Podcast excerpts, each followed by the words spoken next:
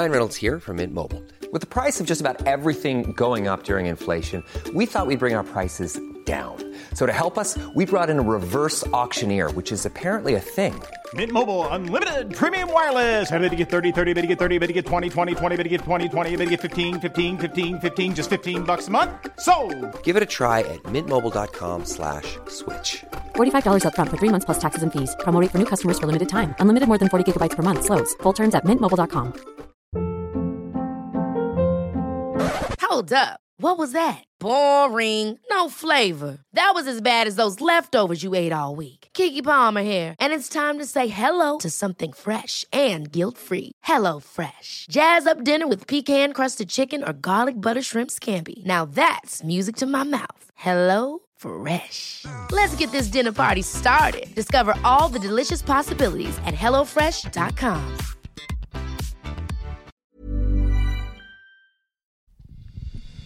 Det här är Bögministeriet, en gravt homosexuell podcast där ni får följa en grupp vänner som fläker ut sina liv i etern.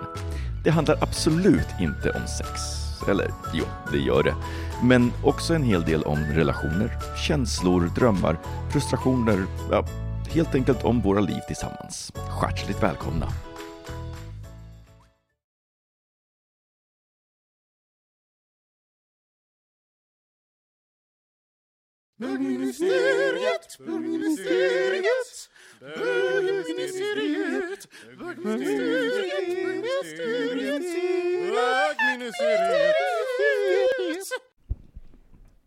Hej och välkommen till veckans avsnitt av Bögministeriet. Jag sitter här med Thomas Karl. Hej. Hej. Ja.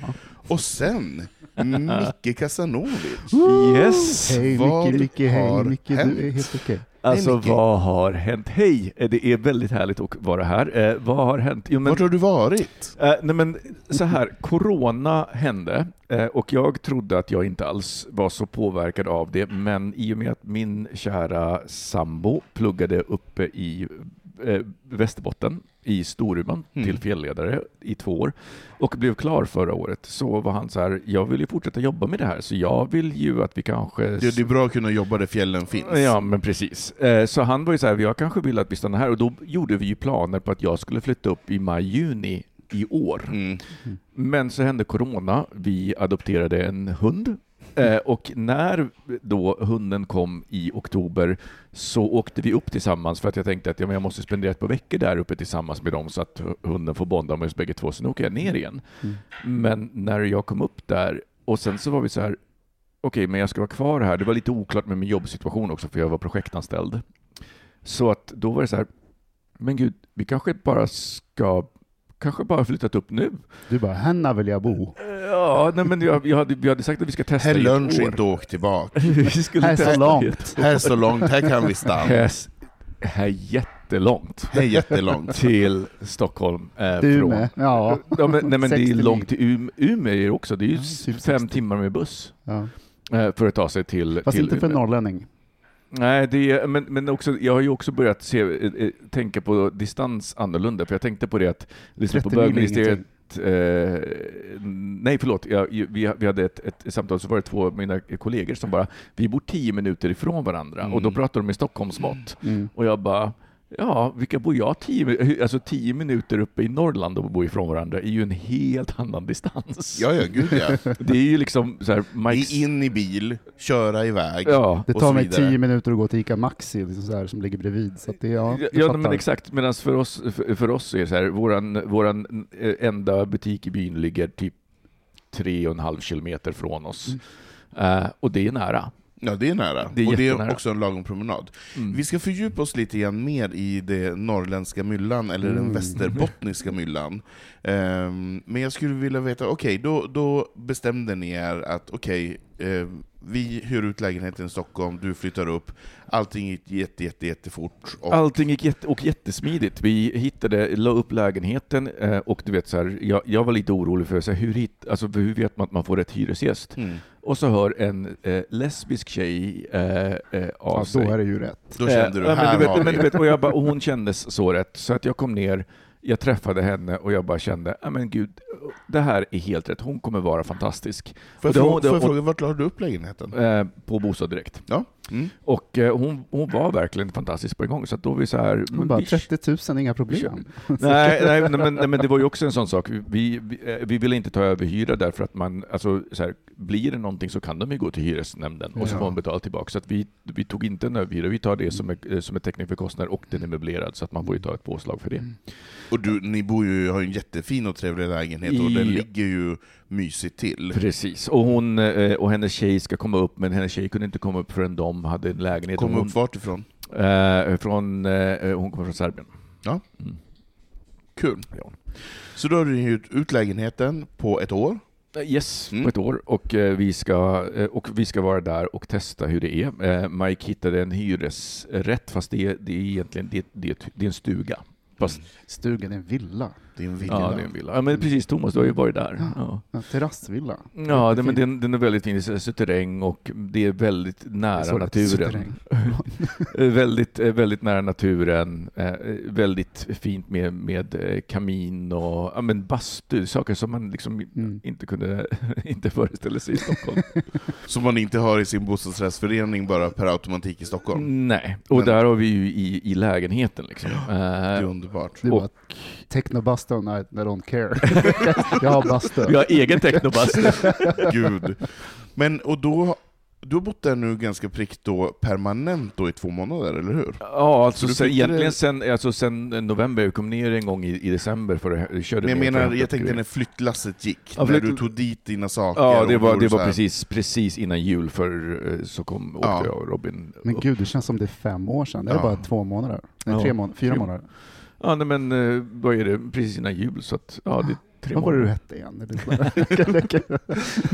och under tiden så har vi ju fått en till Micke i Bögministeriet, så att nu behöver vi säga Micke Landby och Micke Kasanovic, så att om vi inte bara har efternamnen som jag älskar och lite militärisk, Kasanovic och Landby, så att vi skiljer på er som personer. Men det roliga är ju att det är en sån sak som jag har svårt att anpassa mig när jag lyssnar på Bögministeriet. Jag lyssnade på senaste avsnittet här och så säger Thomas Micke och jag bara, han prata till mig. Alltså det var liksom en sekund när jag bara, det fanns den dissonansen. Jag bara, men jag lyssnar ju. I'm not there. I'm not there. Jag sitter ju i bastun. Det är 100 mil ifrån. Jag hinner ju inte ner nu. Nu är det ju nalta långt och hinna ner. Exakt. Men man får ju ta det där. Men vi ska fördjupa oss i det norrländska myllan, tänker jag lite grann. Så att vi tar en liten jingle på det. Norrland. Norrland.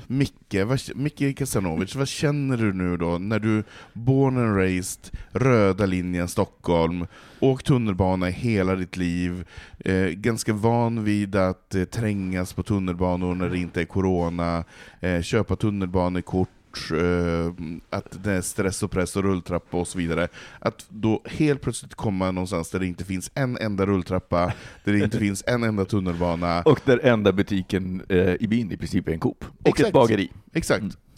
Och en bög till.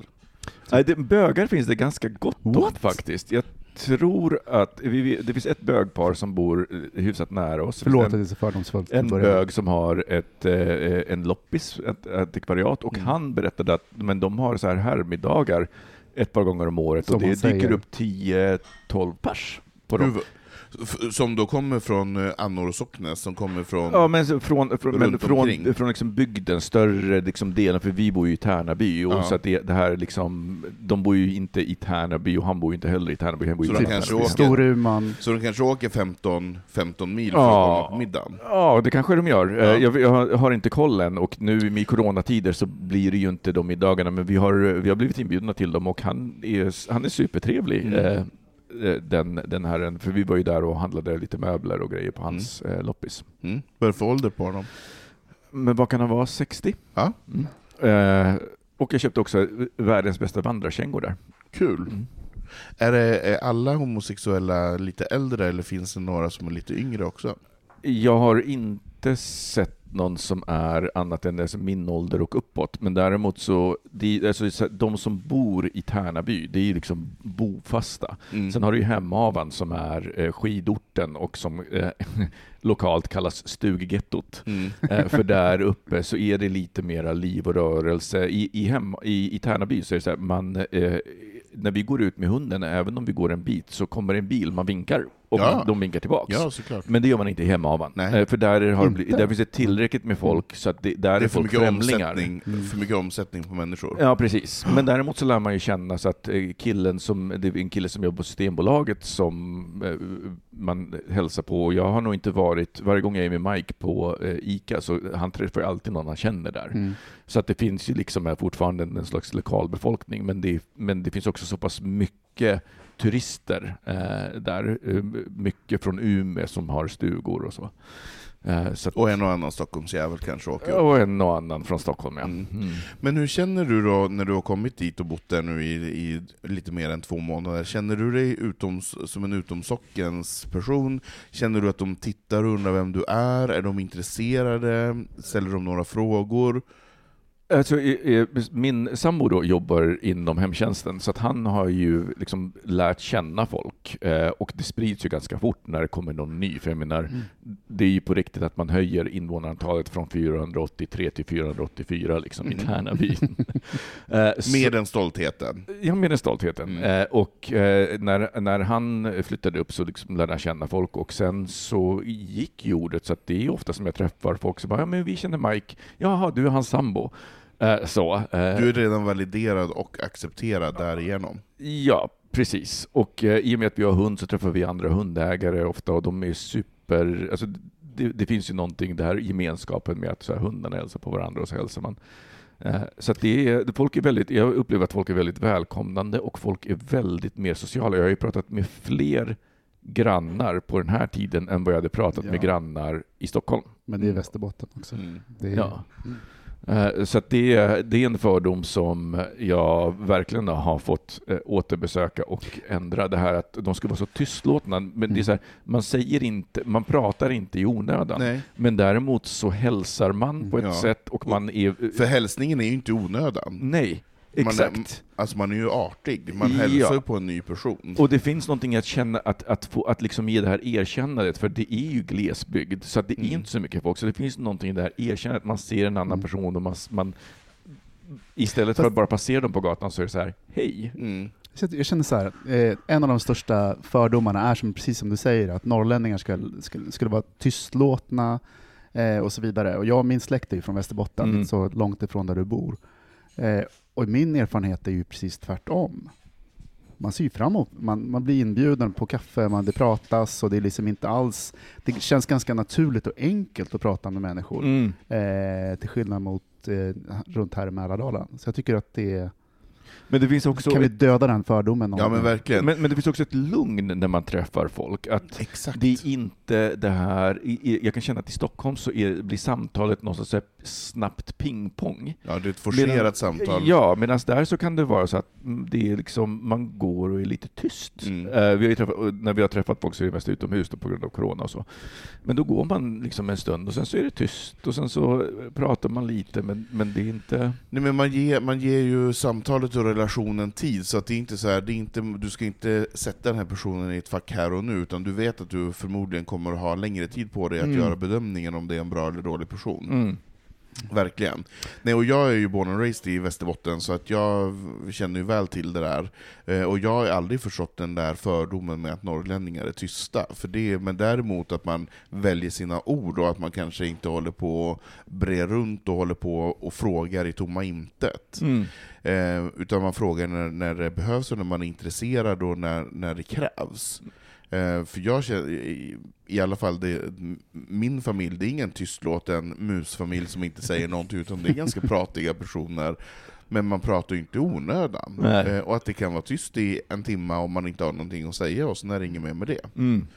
Och jag tänker det finns ju också en just den sociala aspekten, för jag kommer ihåg när jag tog med mig en pojkvän upp till Norrland som då var född och uppvuxen i Västerås och sen bodde i Stockholm.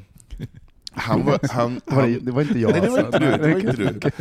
Nej, men han var så chockad att ingen ställde sig upp och du vet så här, tog i hand och så här, var så forcerat intresserad av honom när han kom, utan det var ju mer bara ja, nej men du kan sätta det där och sen ja men för man är ju validerad med den man kommer med.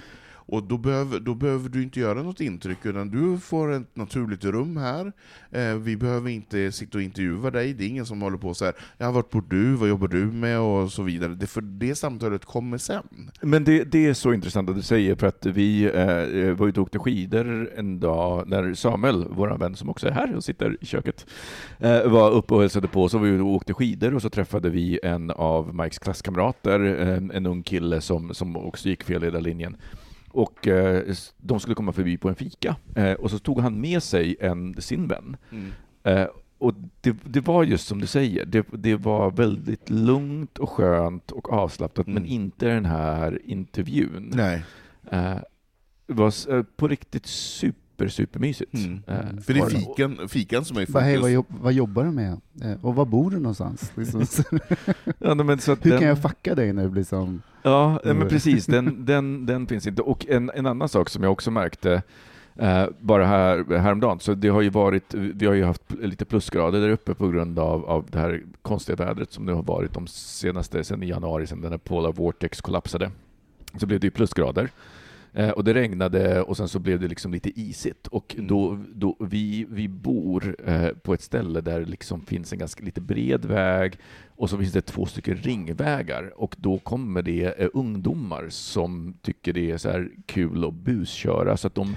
Det var jag med om i somras när jag var där. Förlåt, ja, jag ska inte men det var säkert samma. Så de, liksom, de sladdar. De kör ju varvet på kvällarna. Ja. Men och de här, bara tjena.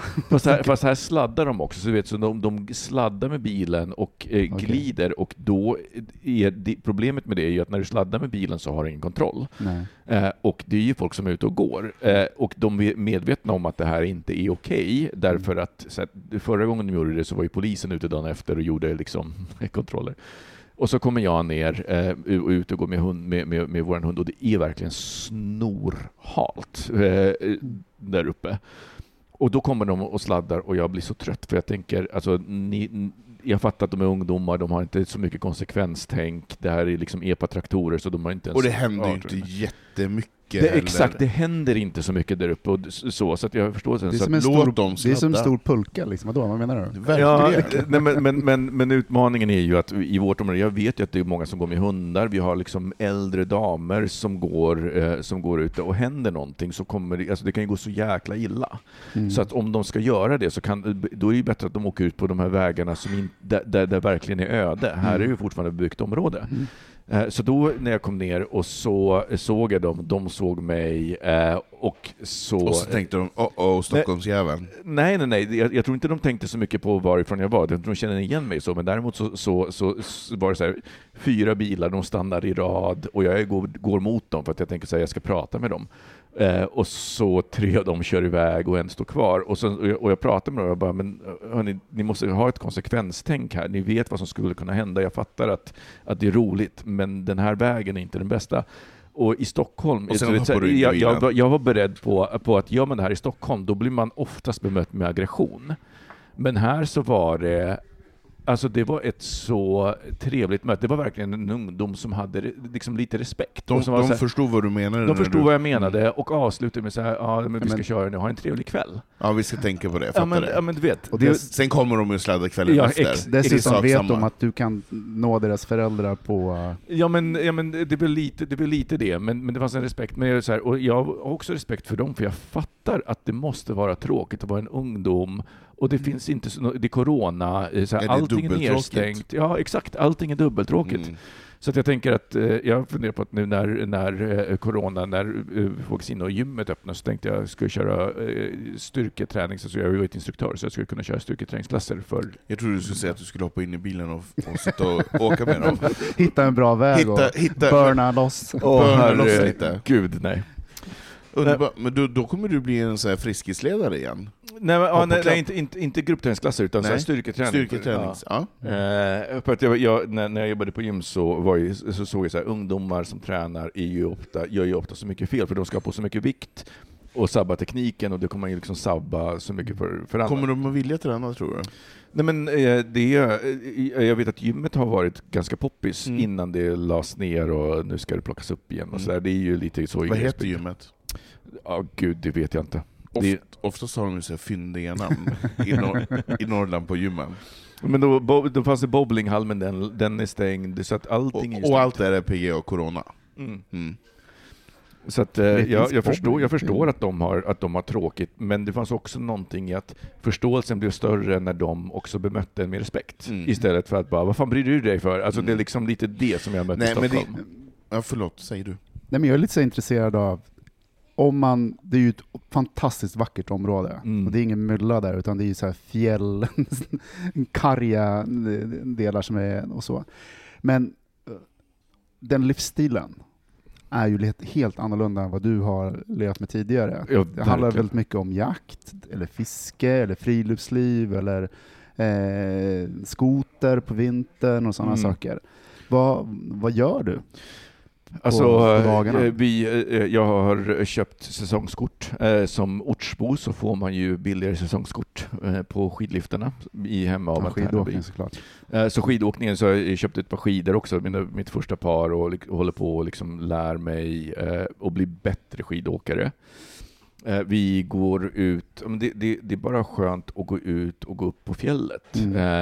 Ut på isen också, så att det är liksom mycket så här ut och gå i naturen. Vimpla? Nej, det har inte jag börjat med. Det kommer nu till våren. Ja, men precis. Nej, men det är ju, då kan man sitta i kallingarna och dra upp röding. Ja. Förstå när vårsolen börjar titta fram och du får sitta där.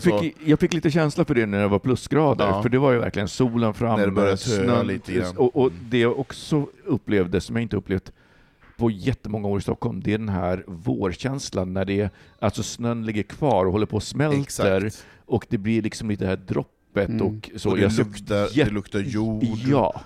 Precis. För jag menar, i Stockholm så blir det ju vår på en dag. Snön smälter bort på 48 timmar och sen så är det bara grus. Om det ens kommer någon snö. Om vi har haft snö. Precis. Men jag menar, i Västerbotten så där är det verkligen mycket snö som ska bort. Och det tar ju mer än en 48 timmar att få bort det. Så det är en lång process. Det är midsommar ungefär. Ja, det är midsommar. Men skidsäsongen var ju fram till april. Verkligen. Och alltså för det måste jag säga att våren, alltså vintervår i Norrland är ju för jävla vackert alltså. Och jag har ju varit där på sommaren och vandrat, och det var ju det jag upplever, det är att det här lugnet som infinner sig, som också blev en sån kontrast för nu när jag kom ner till Stockholm. Alltså någonstans så fort man kommer till stan vänjer av sig. Så är det som om det står en vägg av stress mot den, för alla är på väg någonstans. Medan där uppe så är det så här, du går upp på fjället så är du liksom enda personen, och så kanske du träffar någon och hälsar på dem och kanske växlar några ord. Men det finns inte. Det är inte en stressigt någonstans. Nej, det är inte stressigt någonstans. Och alla tar saker med ro. Så här. Ja, men, som posten, den stora grejen med kanske i Stockholm så är man ju så bortskämd. Man kan få beställa saker, de kommer nästa dag. Där så får man ju räkna med att det tar en vecka innan de sakerna är här uppe. Pratar om Systembolaget nu. Nej, men om man beställer, för vi har ju hund då, så har vi beställt saker där. Om inte beställer lite möbler, så kommer det upp. Men det är också så lugnt att så här, men det var snöstorm, vi hann inte köra ut. Och det är inte mer än så. Då kommer det dagen därpå. Det är inte där hektiska att allting ska hända på en gång, och folk accepterar det. Och att när man väl själv accepterar det, nej, men det händer inte på en gång. Nej. Så finns det också en avslappning i det. Ja. Men har ni köpt möbler till hunden? Nej, möbler till för jag jobbar ju på distans då, så att vi behövde inreda då ett av sovrummen till kontor, så då beställde jag skrivbord och lite sådana saker. Du hörde ett av sovrummen. Jaha. Hur stort bor ni? Jag har ju köpt men 70 någonting kvadrat, en 4. Är den bara 70? Jag tror att den är 70 någonting. Det känns större. Alltså på bilderna ser den ju som att den är typ så 200 kvadrat. Ja, men den kanske är lite bastun större. Som 70. Det är bastun som är 70. Lägenheten är bara 150. Men det är också för att det är terräng, så är det öppet och högt i tak. Och sen så en sak som vi investerade i nu i och med att vi är där uppe, det är att vi investerade i en bra TV. Mm. För att vi kollar mycket mer på serier tillsammans och hittar serier som vi verkligen tycker om. Mm. Men också att vi binge-kollar inte på samma sätt där uppe. Nej. Så att nu kollar vi på Ozark. Normalt i Stockholm så hade vi sett i liksom alla säsonger på, klart. Men precis på ett par dagar. Men här så här, kolla 2 avsnitt och sen låta det vila och kunna så här, prata om det och vara så här, gud, vad hände här? Mm. Mike har blivit intresserad, han har ju smittat mig då med skidintresset, men jag har smittat honom med tv-spelsintresset. Mm. Så han har för första gången fattat vad det innebär att spela ett tv-spel mer än bara så här kul på arkad i 5 minuter. Mm. Så att jag introducerade honom till ett tv-spel, och det roliga var att det var någon helgmorgon när jag så här, sover lite längre. Och så ser jag att han är vaken, och då hör jag han har gått upp tidigt för att han är så här, ska upp och sätta sig och spela. Oh, gulligt. Men jag undrar lite, hur kommer Tärnaby hur kommer de att märka att det har flyttat in ett nytt gaypar i byn? Alltså jag vet inte om de kommer att märka så mycket på mig. Jag älskar ju också en parad. Ja, precis, gayparad. Precis, kommer jag första Pride-parad. Nej, men jag sitter just, jag älskar ju också lugnet för att jag håller på att skriva på min bok. Och det är väldigt skönt. Jag har ju blivit mörkret där uppe. Jag var ju lite rädd för det först. Jag tänkte, hur kommer det vara? Jag älskar mörkret. Jag är nog snarare fasad för sommaren, för att jag kommer ihåg hur det var när jag var där i juli. Det blev aldrig mörkt. Nej. Alltså att gå upp så här på vakna 2 morgonen, behöver gå upp och kissa och känna den här stressen att så här, det är jag ska upp snart. Alltså. Det är annat ljus. Ja. Så att det är ändå nattljus.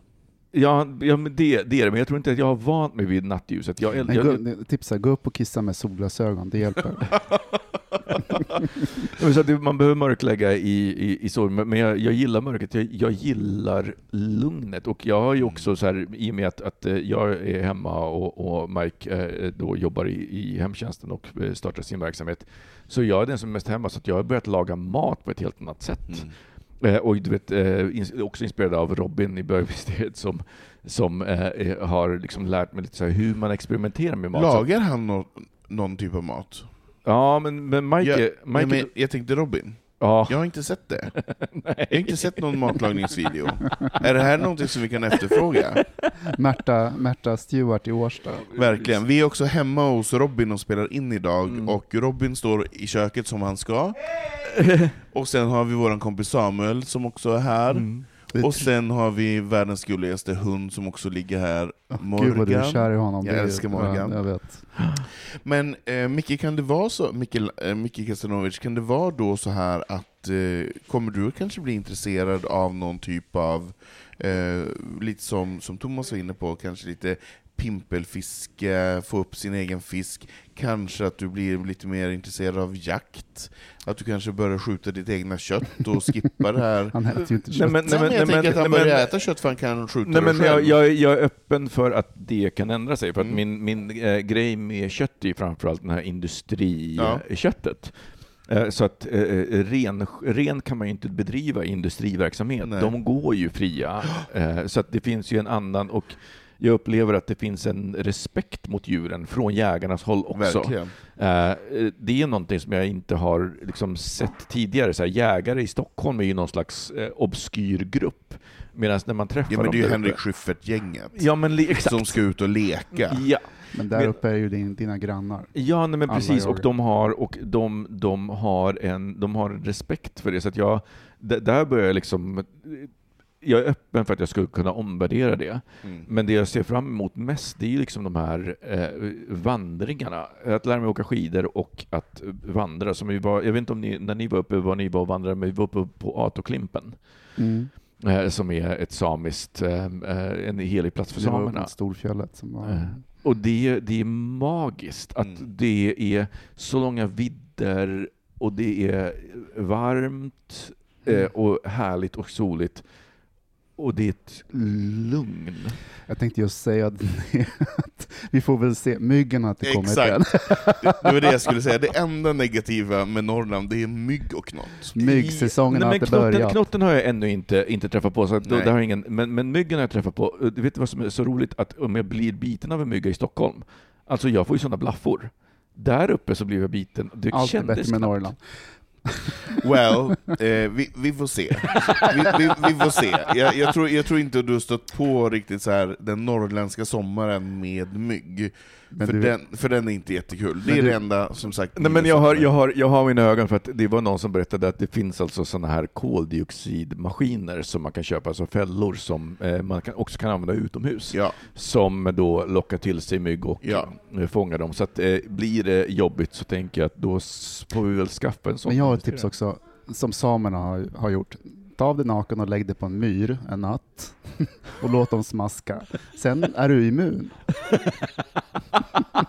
Sen är det klart. Ring mig sen. Yes. Ja, men det är kul. Med de orden tycker jag vi avslutar vår lilla Norrlandsturné. Och det är väldigt kul att du är här idag. Och vi hoppas att få se dig här fram emot vårkanten också. Dyka upp i något litet avsnitt också här framöver. Absolutely. Ja, det är underbart. Man eller mindfulness? Det är frågan. Vad är det vi vill ha? Både och. Både män och mind. Både män och mind. Samtidigt. Eller män med mind. Eller mind med män. Jag vet inte. Men vi har ju också fått ett lyssnarbrev som tar upp det här lite grann med olikheter mellan olika nationaliteter. Det har vi. Vill du? Ja, så här går det. Hej Bögministeriet. Jag har lyssnat länge på er underbara poddsändningar och har tänkt ett tag på hur jag ska formulera mig i ett lyssnarbrev.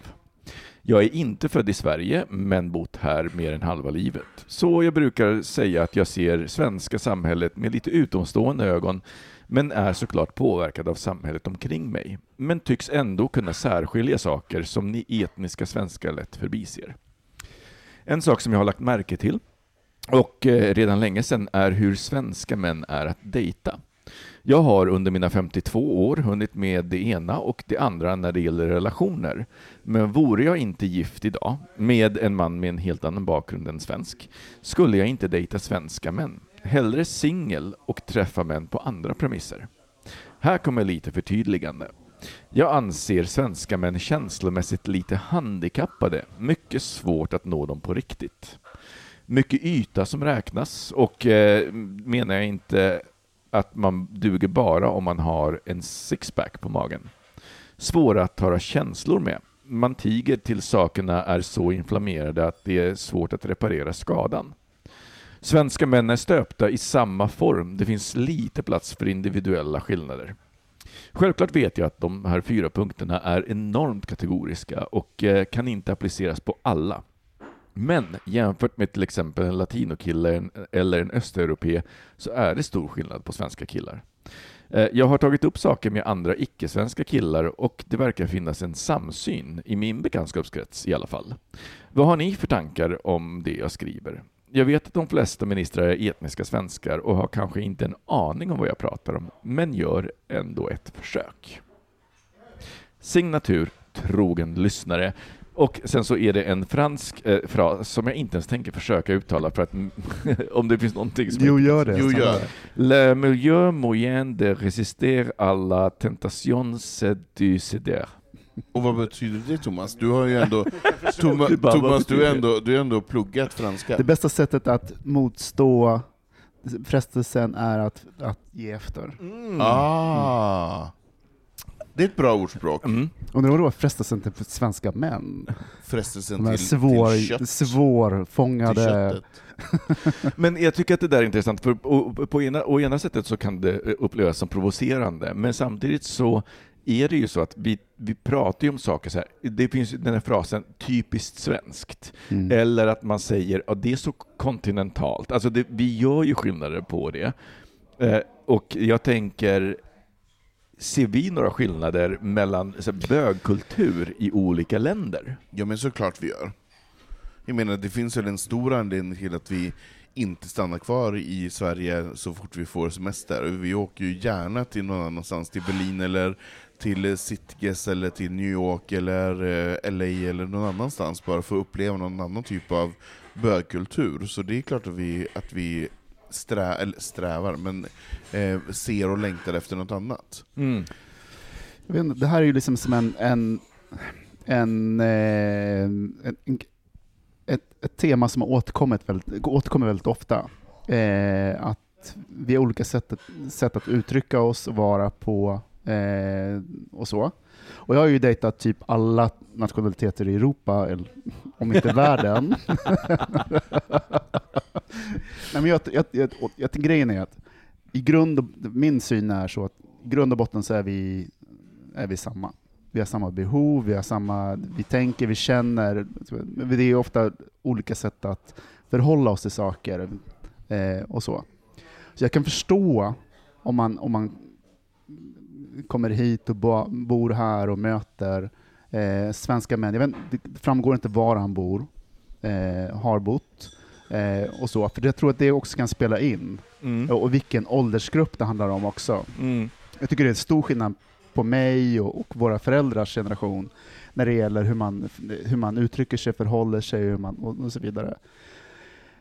Jag tror också att det som man skriver att det är väldigt kategoriskt.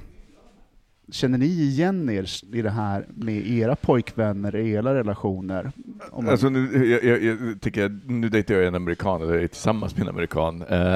Men alltså, det roliga är ju att initialt så var det så här, men gud vad konstigt. Men sen så när jag tänker efter, så om jag tänker på straighta killar, så kan jag säga att de klagomål som mina tjejkompisar på när de har dejtat en viss typ, så är det ungefär det. Jag kan se men det. Men är inte det alla så här straighta män plus minus kulturella skillnader? Ja, men plus minus kulturella skillnader. Och jag tänker det finns ju det här kollektiva undermedvetna som vi bär runt, som vi får präglat av kulturen. Mm. Och jag tänker på en sak. Det är ju att för mig, någonting som jag förknippar som jag tycker är lite så här, inte enbart för svenskar eller svenska män, men det är en konfliktundvikandet. Mm. Blygt. Vad sa du? Konfliktundvikande och lite blygt. Ja. Alltså, socialt osäker. Alltså jag ser faktiskt upp här på, jag har ju fått ett papper och penna här dagen till ära. Jag har till och med skrivit upp rädsla. Mm. Att jag kan ibland känna att vi svenne-banankillar är lite rädda. Mm. Att vi är inte rädda för att visa känslor. Vi är inte rädda för att bli kategoriserade. Vi är inte rädda för att vara någonting som vi behöver stå till svars för. Och det tycker jag är skillnad om man jämför med en fransman eller en spanjor eller en tysk eller en portugis. Att de inte är lika rädda för att bli insorterade i fack. Vi är livrädda. Vi vill säga inte komma till den här konflikten. Vi vill ju bara vara så här lagom hela tiden. Och jag tror att det lagom-grejen är en stor problematik. Där sätter du fingret på någonting. För att det var en sak som jag tänkte på första gångerna som då Mike var i Sverige. Och sen så kommer jag ihåg att vi gick i Vasastan. Och så går vi förbi ett mäklarkontor. Och de har ju liksom sina bostadsannonser. Mm. Och vi tittar på dem och han bara, men vad är det här? Är alla lägenheter i Sverige vita? Och jag bara, ja. Det finns ju Stockholmsvitt, vadå? Ja, men det finns Stockholmsvitt. Nej men jag tror alltså det är lite som också Filippa K-kulturen, att det liksom alla folk som kommer utifrån kan se alla är trendiga, men också alla är klädda på ändå i, det finns en uniform, det stöpta i samma form. Mm. Det finns väldigt, och det är lagom. Precis, det finns väldigt lite av det här galna. Man tillåts, man har liksom en ganska snäv, stilig men snäv typ som man kan vara. Och man då är den här typen som så här klär sig helt galet och så då sticker man ju ut på ett sätt som kräver en ganska stark självkänsla, tror jag. Men det är lite som jag är ute efter. Det är inte så konstigt att vi är lite socialt blyga, osäkra, kollektiva liksom på det sättet. Jag menar, har någon sett det här landet? Efter skiftet också när man bröt upp byarna. Vi långa vintrar. Vi vilket bodde, skifte på 1850-talet när man slog ihop åkerlappar och till större gårdar och byarna splittrades och gårdarna flyttades ut. Man sågs på söndagen i kyrkan. Det är klart att det finns en social osäkerhet kring det som hänger kvar i ett glesbefolkat land. Men, och det kan jag inte uppleva jättemycket i Stockholm liksom, när man kommer in till en stad som inte har varit en jättestor stad så länge. Mm. Men jag känner inte igen mig i det i mina nära relationer. Vad är det för handikappade människor som man har träffat? Liksom, så här att, kan det vara en kommunikationsmiss liksom, att man inte når varandra för att man ligger på andra vågländer? Det är ju liksom de personer som jag har varit ihop med har ju varit levande, varma, engagerade. Men det kanske för att du har varit mindre rädd, mindre lagom, mindre alltså stängd. Du kanske har varit öppen för den typen av både och möte. Ja. Eller att ni tillsammans, du och den personen som ni har träffat, har varit en bra match. Mm. För jag kan ibland känna, jag känner väldigt sällan när jag är hemma här i Sverige att jag är off så. Men när jag åker till Spanien till exempel så känner jag mig lite off. För jag känner mig lite så här som en lantis och jag känner mig lite rädd och jag känner mig inte riktigt så extrovert som jag skulle vilja vara. Jag känner mig mer extrovert hemma och när jag är trygg. Men när jag kommer till ett land där människor är mer pratiga och mer extroverta. Drar du tillbaka då? Då drar jag mig tillbaka. Jag blir lite... Vi brukar ju säga att vi, när vi drog i legendariska Sitgesresa, att människor är kontextuella. Ja. Men jag har varit i Colombia ett par gånger och plötsligt står jag på bord och liksom så här dansar med vi dansar med axlarna. Ja. Nej, i Colombia då dansar jag med höfterna och det är liksom då rullas det så öppen och glad och så här, att man förstärker varandra. Så det är liksom jag tror att det kan vara lite olika hur man reagerar, men jag har också tänkt på det att det tar fram en annan sida i mig för att jag tänker en av de enda gånger som jag varit i Paris på en liksom bögresa när vi jag vet inte om du var med där när vi var just det, för du och Mårten ni skulle ju beställa någonting. Säg inget dumt nu. Nej. Vad skulle du beställa? De skulle beställa en dry martini och fick en martini dry. Okay. Ja men gud, men det är ju så alltid i Frankrike. Dry martini, det är ju något amerikanskt anglosaxiskt. Yeah. Det är inte man får en söt sliskig martini bianco. Oh. Men då kommer jag ihåg att vi var ute på en gayklubb. Och då var det liksom hyfsat ny relation. Det här måste vara 2012. Och sen så är vi vi på någon klubb och det är kul i fester och så helt plötsligt så bara känner jag att någon tittar på mig. Alltså vill säga jag vänder mig om och då står det en kille på dansgolvet och alltså så här tittar på mig och alltså vet så här jag fryser. Jag vill ha dig.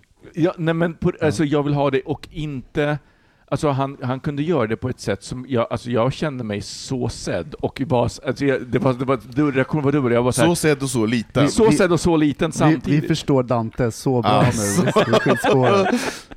Undergiven. Så sedd och så liten. Du la dig på rygg. Och det fanns också någonting i att han stod kvar. Våra blickar möttes och han stod kvar. Sexigt.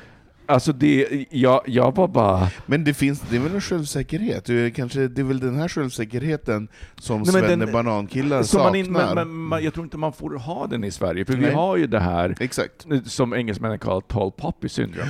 Att sticker det ut för mycket. Vi har en mycket mera flockmentalitet.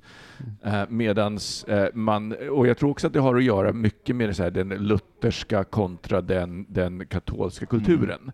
Mm. Att skam och skuld. Nej, men skam och skuld och också om man bara tänker på språket. Alltså vi så här, i svenskan så har vi ordet helvete. Du hamnar i helvetet om du liksom så.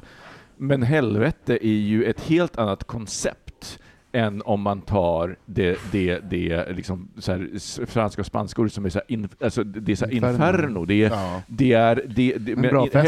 Helvete är lite så här det är ett lidande men inferno är ju verkligen det här brinna i evighet. Och jag tänker att det plus att där som katolik så kan du ju få syndernas förlåtelse. Som protestant så får du ju inte det. Du måste gå runt med dina synder. De ackumuleras. Ja, men det är kört. Du får bära på ditt kors. Och det blir bara tyngre och tyngre. Ja, och jag tänker att jag tror att kanske skillnaderna ligger kanske snarare i liksom, snarare än att man tittar än att man, men för religionen har ju även i Sverige fortfarande idag en väldigt stor påverkan även på de som är ateister. Mm. För att den som är ateist tar ju ställning mot det som är religiöst. Och det är ju två olika saker. Mm. Och om man då tittar så här på Sverige, Norge, Danmark, Finland så är vi ändå mer lika än vad liksom, det finns mer likheter mellan oss än mellan oss och fransmän eller spanjorer och italienare i det där. Ja. Men finns det inget bra med svenska män? Jo, jag tycker det finns massor med bra med svenska män. Men jag uppfattar inte det här brevet som negativt utan mer ifrågasättande. Bara så jag fast det var ganska nattsvart. Nej, men jag tänker också så här. Nu, jag har också skrivit ner på min lapp att den här personen var 52 år. Stämmer det? Och jag tänker när man har kommit över 50-strecket så har man också kommit till en mognad och när man är mer självsäker och vet vad man själv vill och vad man vill ha och vad man tycker och så vidare. Än vad, jag menar så här, jag som 45 jämfört med mig som 25, det är ju som, det går inte att jämföra. Alltså idag känner jag ju mig mycket tryggare och säkrare och kan dansa salsa med en person som bjuder upp. Det hade jag inte gjort när jag var 25. 25, då hade jag backat ut ur rummet och gått in. Ska du skälla, Robin? Du kommer skälla. Snart ska jag skällas. Nej, men jag menar så här, och när man har kommit till den här tryggheten och känner sig säker till att när man så dansar man. Det har ju med ålder att göra också, med självsäkerhet. Ja, men jag tror också att det finns någonting i... För jag tror att våran lyssnare är fransman i och med att det var ett franskt citat. Men det finns också någonting i kultur att...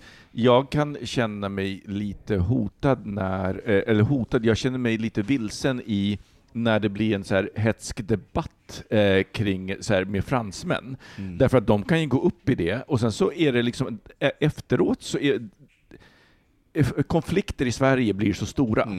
Då är eftermälet det av konflikten. Exakt, då är det konflikt medan de är så här, nej men det var ju en diskussion och nu är det över. Men den påverkar inte relationen på samma sätt som en konflikt i Sverige gör. En konflikt i Sverige upplever jag påverkar relationen väldigt mycket och väldigt länge. Det. Så att jag tror att det finns... Men jag tänker också så här, att ni var inne lite på det här kollektiva och sådana saker. Jag tror att i en stark kollektivistisk kultur så finns det kulturella koder som är väldigt otydliga men som alla känner till. Om man kommer hit och inte kan dechiffrera de koderna då är det skitsvårt att hitta in. Så att jag menar, det är, för att det kan räcka med en blick. Att man har gått över en gräns eller liksom att det här är att på det sättet. Så jag tror att det har jättemycket med det att göra också i slutändan. Skillnaden kanske är, det kanske inte är så att svenska män överlag är skit, utan det kanske är att det är svårt att förstå varandra. Men jag kan också se en skillnad om man till exempel tittar på Danmark. Nu har ju min sambo har ju bott i Danmark under ett par år. Och i Danmark så finns det Det finns en annan kulturell blandning. Det finns ett expat-community som har blivit liksom ganska starkt och där även danskare integrerade. Så men det var ju hans bekantskapskrets. Det var ju ett expat-community. Ja, men precis. Ja. Men motsvarande fanns inte på samma sätt i Sverige. Och jag har nog träffat ganska många expats i Sverige som tycker att det är lite svårt att komma in. I det, och jag tror att språket är en grej för det var ju där eller i landet eller i nej, jag undrar. Du har träffat så många, det är jättelätt att komma in i mig alltså... man bara sugs in så här. nej men att Och min här är min teori, och det är efter att jag jobbade på Hyper Island, som är en skola liksom, som blev internationell medan jag jobbade där. Och någonting som är tydligt med det är så här, vi svenskar älskar ju det här. Ni svenskar är så bra på engelska. Vi älskar att höra det, vi älskar att träna vår engelska, och vi är överlag jämfört med Europa bra på engelska. Men det är bara för att hela övriga Europa är fucking jävla skitdåliga. Det är inte att vi är lagom bra på engelska. Men exakt så, vi är lagom bra på engelska. Och det är vi och Nederländerna som liksom har en ganska bra. I alla andra länder, inklusive Tyskland, så är man mycket sämre på det. Mm. Men vi är inte bekväma med det, så att jag observerade våra studenter, så vi gjorde ju en regel, för att vi hade ju internationella studenter och vi skulle ju ha inklusion. Så då hade vi en regel att är man ute i allmänna utrymmen så ska man prata engelska, därför att det sker så fort svenska är jättebra på att byta till engelska så fort en engelsman kommer. Men det sker en exklusion redan där, för att man pratar svenska så fort den lämnar så byter man till svenska, för att vi tycker att det är jobbigt att prata engelska med varandra. Ja, men man blir osäker. Mm. Och det känns fånigt. För vi kan bara engelska lagom bra. Precis. För vi kan inte vara en själv, man kan inte få fram sin personlighet. Och jag tror att språket är och där tänker jag också att flyttar man då till ett annat land där de inte är så bra på engelska, då tvingas man ju att lära sig språket. Mm. I Sverige så klarar man sig bra, men man klarar sig bara, det är liksom, det är en nivå, sen slår du upp i ett tak. Just det. Sen måste du lära dig svenska för det. Precis. För att verkligen kunna komma in. Fast jag måste ändå säga så här, vi kanske är blyga, osäkra, svårt tillgängliga om man kategoriserar det. Mm. Men att hårdra det till att man absolut inte skulle dejta någon svensk. Nej, gud, det är liksom, då har man gått över en fördom när man dömer rubbet. Ja, men det, liksom det håller jag med om. Position. Så att det är lite så här i det. Jo, men det kan jag hålla med om. Att det är, där finns det. Men ja, med det sagt så kan jag säga att det finns en... Jag kan uppskatta den passion som man just hos, återigen, där går gränsen hos katoliker kan ha en annan passion, alltså katolska länder, där det finns en passion som får levas ut. Medan i Sverige så är vi mera liksom lite så här, återigen lagom. Ja, lagom. Du är inte ihop med en polack, det har jag. Men han är ju polack. Jag är polack. Han är ju polack. Ja, men, eller hur? Ja, till födseln, men inte till identitet. Det är det jag menar. Just det. Men hur ska vi råda bot på det här? För jag tycker det här är ju ingen bra grej. Alltså, jag tycker ju ändå att jag som svennebanan vill ju ändå vara mer än lagom. Jag vill att en fransos eller en portugis... Men Anton, förlåt, men du är inte lagom. Du är inte svensk lagom. Du är väldigt... Alltså, och jag tror också att det är någonting som vi blir blinda för att i vår umgängeskrets, alltså så här, de jag har fastnat för i alla de jag har träffat, så är det ju människor som inte är lagom. Du är ju inte så lagom. Alla vi dansar med höfterna, inte maxlarna. Det är ju... Alltså, jag ser fram emot att få se den här höftrörelsen när du ska... dansa till Shakira. Det är så roligt. These hips don't lie. De höfterna ljuger inte. Och jag tycker vi behöver en jingle, för att snart ska vi behöver inget mer att dricka. Vi behöver bara en jingle för nästa ämne, som kommer att vara våra nya grej, vett och etikett. Vettikett. Bögikett. Nej, vettikett. Ja. Tack. Here's a cool fact. A crocodile can't stick out its tongue. Another cool fact, you can get short-term health insurance for a month or just under a year in some states. UnitedHealthcare short-term insurance plans are designed for people who are between jobs, coming off their parents' plan, or turning a side hustle into a full-time gig. Underwritten by Golden Rule Insurance Company, they offer flexible, budget-friendly coverage with access to a nationwide network of doctors and hospitals. Get more cool facts about UnitedHealthcare short-term plans at uh1.com. Hold up. What was that? Boring. No flavor. That was as bad as those leftovers you ate all week. Keke Palmer here. And it's time to say hello to something fresh and guilt-free. Hello Fresh. Jazz up dinner with pecan-crusted chicken or garlic butter shrimp scampi. Now that's music to my mouth. Hello Fresh. Let's get this dinner party started. Discover all the delicious possibilities at HelloFresh.com. Hiring for your small business? If you're not looking for professionals on LinkedIn, you're looking in the wrong place. That's like looking for your car keys in a fish tank. LinkedIn helps you hire professionals you can't find anywhere else, even those who aren't actively searching for a new job but might be open to the perfect role. In a given month, over 70% of LinkedIn users don't even visit other leading job sites. So start looking in the right place. With LinkedIn, you can hire professionals like a professional. Post your free job on linkedin.com/people today.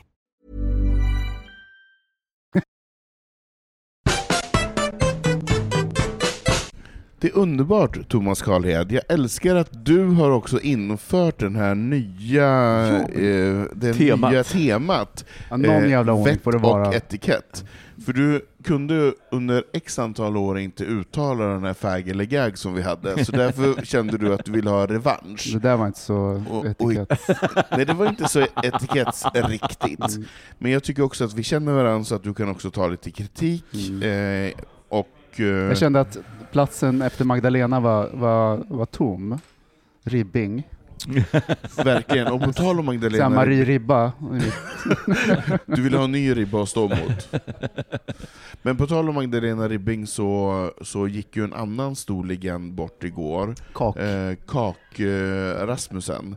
Som var med Birgitta. Birgitta Rasmussen, som Rasmusson heter hon, Rasmusson, som var domare i Hela Sverige bakar. Jag ska att Micke ser helt tom ut. Micke ser helt tom i blick ut, men det är inte mycket kakbak där uppe. Han har inte lärt känna de norrländska brudarna än. Snart kommer det att bli mycket cupcakes. Men har du hört att Birgitta gått bort? Nej, det har jag faktiskt. Men jag tyckte ändå att det var lite tråkigt, för hon stod ju ändå för den gamla klassiska småkakan. Och med den vett och etiketten som kommer med den typen av persona när man är 81 år gammal och svarar på frågan när man kommer in i en studio av makeupartisten: är det okej att jag sminkar dig? Varpå hon säger: ja, jättegärna, så länge du inte sminkar mig som en hora. Man kan ju inte annat än att älska en sån person. Eller en person som sa rasande elegant när det kom ett bakverk som hon tyckte om. Mm. Hon var ju 81 år också. Så att det är... Verkligen. Mm. Heder åt henne. Nu går vi över till våran vett och etikett. Och då tänkte vi att vi ska ha lite så här sexetikett. Jaha. Sexetikett. Ja, såklart. Ja, för vi är ändå bögministeriet och vi behöver prata om en snopp eller ett anus på ett eller annat sätt. Mm. Så jag undrar så här, när det kommer till när man har en hookup, man har en person antingen hemma hos sig eller att man går hem till någon och du har sex och båda personerna kommer. Mm. När är det etikett, sexetikett att gå därifrån? Hur länge kan man stanna i en annans hem? Eller hur länge kan man tillåta någon att vara i ens hem efter utlösning? Det är tekniskt här. 32 minuter och 45 sekunder. Nej, men det beror ju helt på hur stämningen är. Vilken stämning du har kommit? Nej, vill inte att personen ska gå? Nej. Alltså, grejen är att du kan ju gå hem för att du är intresserad av någon. Det handlar inte om att ni kanske bara har sex, utan har ni mysigt, fortsätter samtalet, vill ni sova ihop, vill ni skeda? Det beror ju helt alltså, på... Jag ska vara contrarian här. Jag har nog aldrig varit med om ett one night stand där jag har velat stanna kvar, sen har jag gjort det och det har bara blivit jättekonstigt. Nej, men av plikt eller av att det liksom inte uttalat. Vill du ha pasta carbonara? Ja, vad trevligt. Ja, men precis pasta lite carbonara. Så. Jag tror att jag separerar så mycket så här, är det ett one night stand så är det ett one night stand. Och liksom då är det så här sex och sen går man. Mm. Medans om det är någon... Inga möjligheter till att det har liksom uppstått någon sorts kemi där eller kontakt eller... Eller vill jag att komma en gång till? Men gud, det ska... Nej, alltså inte för mig. Jag har inte den historiken, nej. Jag tycker, och där har jag också varit så här, de gånger som det har kommit hem one night stands till mig, det är ganska omgående efteråt så ska de ut. Ja. Men jag tycker one night stands är ju liksom ett lite otydligt begrepp. Pratar vi hookup? Det är överenskommen hookup. Det är så här, vi träffas för att ha sex. Det är en sak. Men om man kommer hem från någon från krogen eller sådana saker och man uppenbarligen har varit lite intresserad av varandra. Okej. Det är en annan femma. Ja. Då, så här, 5-3-ragget behöver ju få frukost innan hen åker hem. Inte nödvändigtvis frukost, men jag menar att man sover över då. Alltså efter krogen. Men det är också, jag tror också att det hände ju någonting med liksom hela Grindr och den online-kulturen. Att det skiftade lite från att man var ute innan QX och Sylvester började lite, men så QX var egentligen det som Cruiser ska jag säga.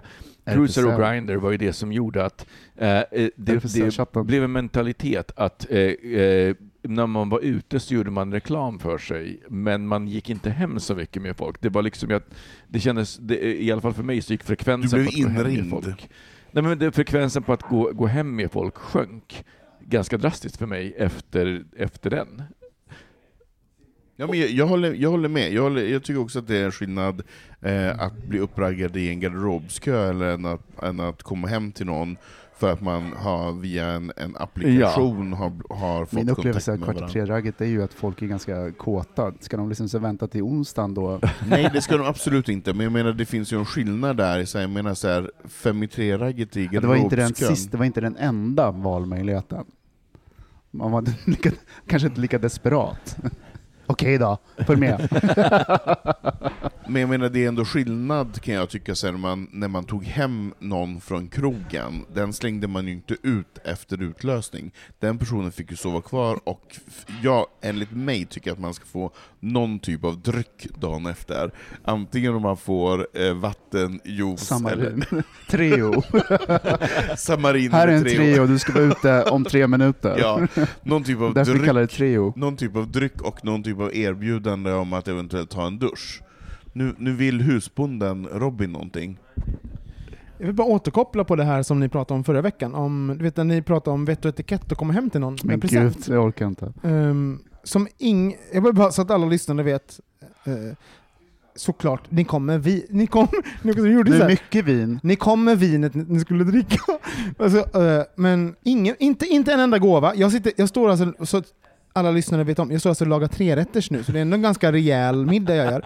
Du visste inte. Men det. David Wahlgren, vår kära vän, han har ju nu kommit med en present. Titta här, jag har fått ett fat med, som har liksom rouge, guldrouge. Mm.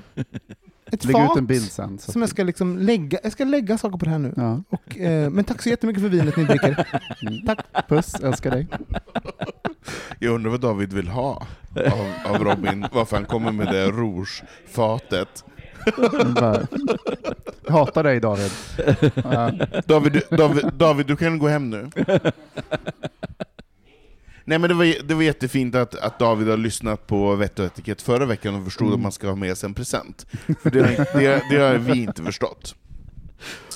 Men okej, men man får, jag tycker att man får någon typ av dryck innan man blir utkickad. Men jag menar så här, om jag har tagit hem en kille via Grindr eller Scruff och vi bara ska ha en utlösning så vill jag att personen ska gå ganska snabbt efter. Mm. Alltså jag vill inte att personen bara, nej men gud, kan man duscha? Man bara, ja, jo, det är klart att du kan. Kan man sova över? Nej, det tycker jag inte. Men då är ju inte du intresserad av någonting annat än... Nej men då hade jag ju signalerat det innan vi hade sett så att jag eventuellt vill ha en relation. Mm. Och då kanske jag inte bara hade... Men det där är intressant, för är det så att lättillgängligheten på det har förändrat hur, liksom inställningen? För jag tänker att innan apparna så var det ju liksom kanske en längre resa till att man träffades och hade sex. Därför att men antingen så var jag ute på krogen eller så var... Men så bara kontaktannonser, då var man ju ändå tvungen att skriva. Alltså det var ju tvungen att ske någon utväxling och vänta 3 dagar tills brevet kom. Men exakt. Men är vi tillbaka på 80-talet nu? Eller jag fattar inte. Nej, 90. Men alltså, är det källchatten? Ja, då är vi tillbaka på 90-talet. Ja, men det då fanns ju hookups också. Oj. Jo, såklart det fanns, men jag menar så här, om du stod i en buske i en park. Ja, men då hände det i parken, då stannar man inte. Ja, men nu är vi tillbaka på 1870-talet säkert. Nej, vi var tillbaka till när du flyttade till Stockholm. När du nej, men då fanns RFSL-chatten. Ja, det fanns det. Mm. Och bögringen. Nej, på centralen. Precis som jag stod. Nej, men även på förlåt, men även på RFSL-chatten när det blev hookups så var det ändå en, det fanns liksom en man visste ju lite förväntan. Ja, men det fanns liksom en det var inte jag upplever att mitt, i alla fall mitt beteende ändrades i takt som sagt med cruiser, så att ja. Då blev det mycket mer så här lättillgängligt, snabbt, och då var det så här komma, gå. Men... Ja, men lite mer töm och glöm grejer. Ja, exakt. Du kommer hem till mig klockan 21.00 och sen ska vi ha den här utlösningen och sen ska du gå. Ja. Är det så du skriver? Ja, det är så jag brukar skriva i min presentation. Nej, verkligen inte. Men jag menar, det är olika saker som man vill ha. Antingen vill man ha en utlösning eller så vill man ha ett förhållande. Jag tycker att det är helt olika saker. Nej, men... Du kanske bara träffar en härlig människa och så får du se vad som händer. Jo, men alltså de tre... slash kanske 4 relationerna som har betytt någonting för mig har ju varit någon som man har träffat och sen har blivit någonting mer av dem. Ja, absolut. Så det är klart man inte ska stänga... Öppna ditt hjärta. Man ska inte stänga en dörr. Nej. Men jag menar så här, har man bestämt att det bara är en avsugning som ska ske, varför? Jag vill inte att den här personen... Men det kanske kommer en sån här person som... det klickar med, så att det liksom bara det här. Men vänta nu, när klickar man? Dra ner byxorna, avsugning, när hinner man klicka? Är det när jag kommer över hans ansikte som jag bara gud, det är så svenska män. Jag vill gifta mig med dig samtidigt som jag kommer över ditt ansikte. Nej, men det kan ju vara så att dyker in, det har hänt mig flera gånger att det dyker in en person som man inte liksom har förväntat sig, men det här var ju jätte... Det har kändes bra, liksom bara... Inte från Grindr, har aldrig hänt. Alltså, jag har aldrig, inte hänt, men sen så har jag inte varit på Grindr på ett gäng år nu, men det har inte hänt på Grindr. Det hände med Sylvester... Det är bara så att kött komma in liksom. Ja, nej, men eller så jag har oftast jag tror att jag oftast varit köttet som kommit in. Väldigt sällan. Dante, kom. För er lyssnare som inte förstår så är Dante min hund. Ja, gulle. Du har varit beställningen. Ja, precis. Jag har varit beställningen, ja. Som har fått satsen i ansiktet och sen behövt gå sen. Ja, hej då. Ska vi gå vidare med nästa fråga? Ja, det var dags. Vad bra. Mm. Det är ju fortfarande snopp och anus naturligtvis. Jaha. Men det handlar mer om hygien. Mm. Hur går man tillväga när man då ska ha någon typ av sex och man kanske får en snopp i mun som kanske inte är jättefräsch, den kanske luktar lite kiss och att man inte gillar kiss, eller att den kanske luktar gammal flänsost och man inte är jätteintresserad av det, eller om man så här, ska slicka en röv och det är lite så här bajsrest, eller att det luktar gammalt rövsvett. Ja. Thomas blir... Ja, vi fattar. Nu går vi vidare. Men säger man till eller låter man det vara, eller hur gör man? Självrespekt måste man ha. Man säger till på en gång. Men om man inte gillar att bli förnedrad eller att vara undergiven på sådana saker, man går igång på det. Jag menar, du vill inte öppna munnen för någonting som du tycker är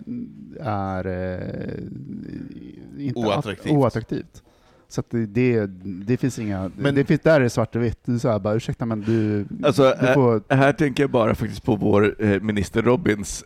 Han har någon gång sagt, ja, men är det så att den luktar, kuken luktar illa? Det är ju bara liksom ett par slick och sen så är det klart. Nej, det var ditt svar som ekar hos mig för att jag kommer ihåg. Det var också min... Alltså när jag var yngre så var jag liksom så här... Det bara bita ihop.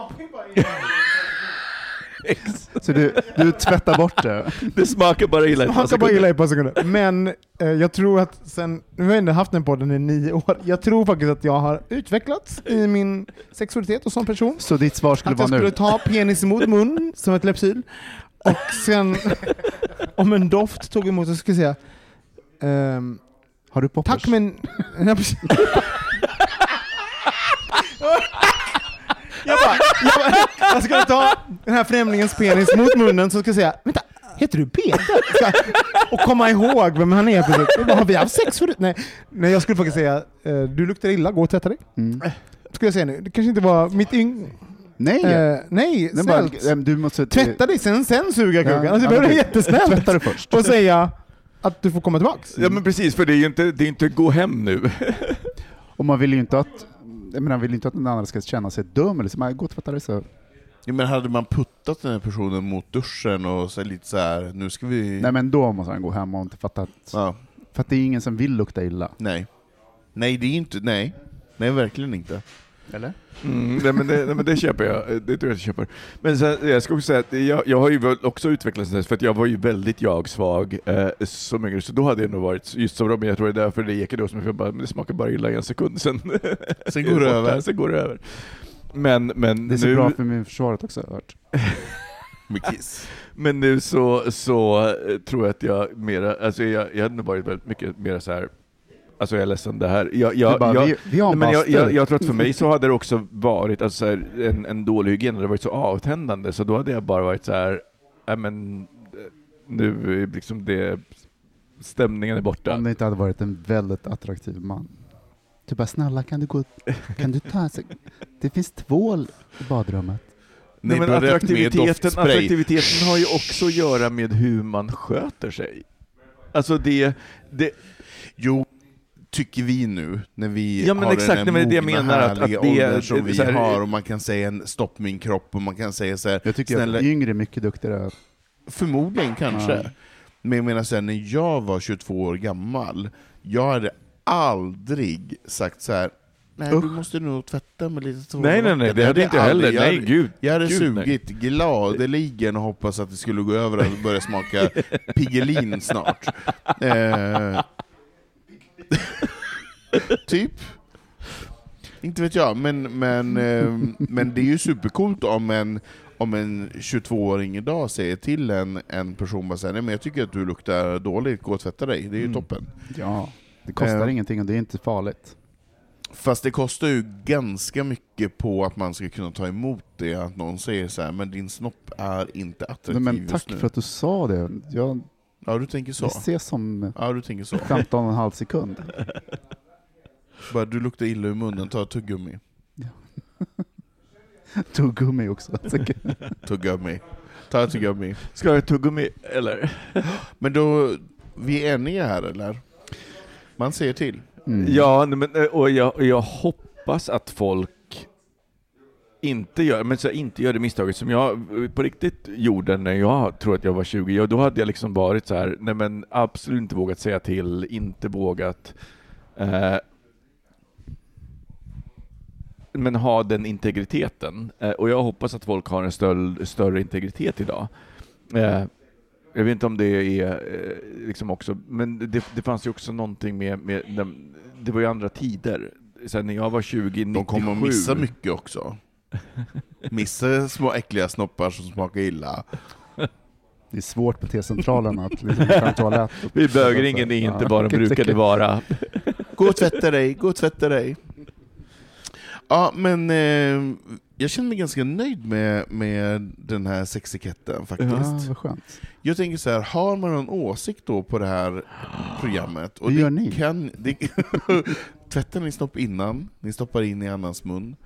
Eller åker hem till ett one night stand. Eller en vad heter en one night stand när man så här beställer hem någon? Hook up. Beställer hem någon. Ja. Nej, det var en annan. Det var en annan tjänst. Ja, det är mer mat. Just det. Vad gör man då, Micke, om man vill oss någonting? Då mejlar man antingen på hej@bogministeriet.se, men vill man vara anonym och inte så att säga avslöja sin egen e-postadress eller identitet, så går man in på bogministeriet.se och där finns det ett formulär, och där behöver man i princip bara fylla i sitt meddelande, och då får vi ett helt anonymt meddelande, så att det går inte ens att spåra e-postadress. Perfekt. Mm. Dela med er. Och Kasanovic, vart når man dig nu för tiden? Alltså det enda stället som jag finns på är Twitter och faktiskt Reddit, som jag heter Kasanovic på bägge ställena. Och Thomas, vart når man dig? Moa Martinsson står i tal 19 varningar. Knacka 3 gånger. Vad har du för portkod? Nej, det säger jag inte. Nej, det säger du inte. Eller? Man når dig också på Tomboy Stockholm. Ja. Tomboy _ Stockholm. Underscore Stockholm. Viktigt att poängtera. Och jag heter Anton Renström och man når mig på @AntonRenström på Instagram. Mm. Tack för den här veckan. Mm. Och, så kul att Micke är hemma. Jättekul. Kom ner till storstan snart igen. Ja. Vi ska låsa in han här i förrådet. Ja. Alltså, att det är lugnt. Puss och kram. Puss och kram.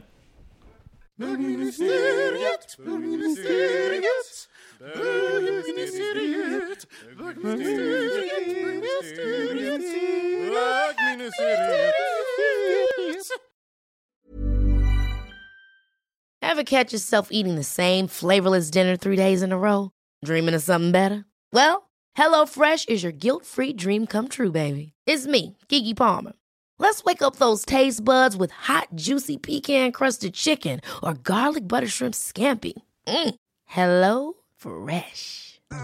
Stop dreaming of all the delicious possibilities and dig in at HelloFresh.com. Let's get this dinner party started. Want to get a chiseled look in the jawline? Sculpt and shape your jawline with added volume from Juvederm Volux XC. Juvederm Volux XC is an injectable gel specifically designed to be robust enough to improve moderate to severe loss of jawline definition. And it is the first and only hyaluronic acid filler approved for the jawline. Add volume to your jawline for a chiseled look with Juvederm Volux XC. For important safety information and to find a licensed specialist, visit Juvederm.com. That's JUVEDERM.com. Not for people with severe allergic reactions, allergies to lidocaine, or the proteins used in Juvederm. Common side effects include injection site redness, swelling, pain, tenderness, firmness, lumps, bumps, bruising, discoloration, or itching. There's a risk of unintentional injection into a blood vessel, which can cause vision abnormalities, blindness, stroke, temporary scabs, or scarring. Talk to a licensed specialist to find out if it's right for you. Visit Juvederm.com. That's JUVEDERM.com.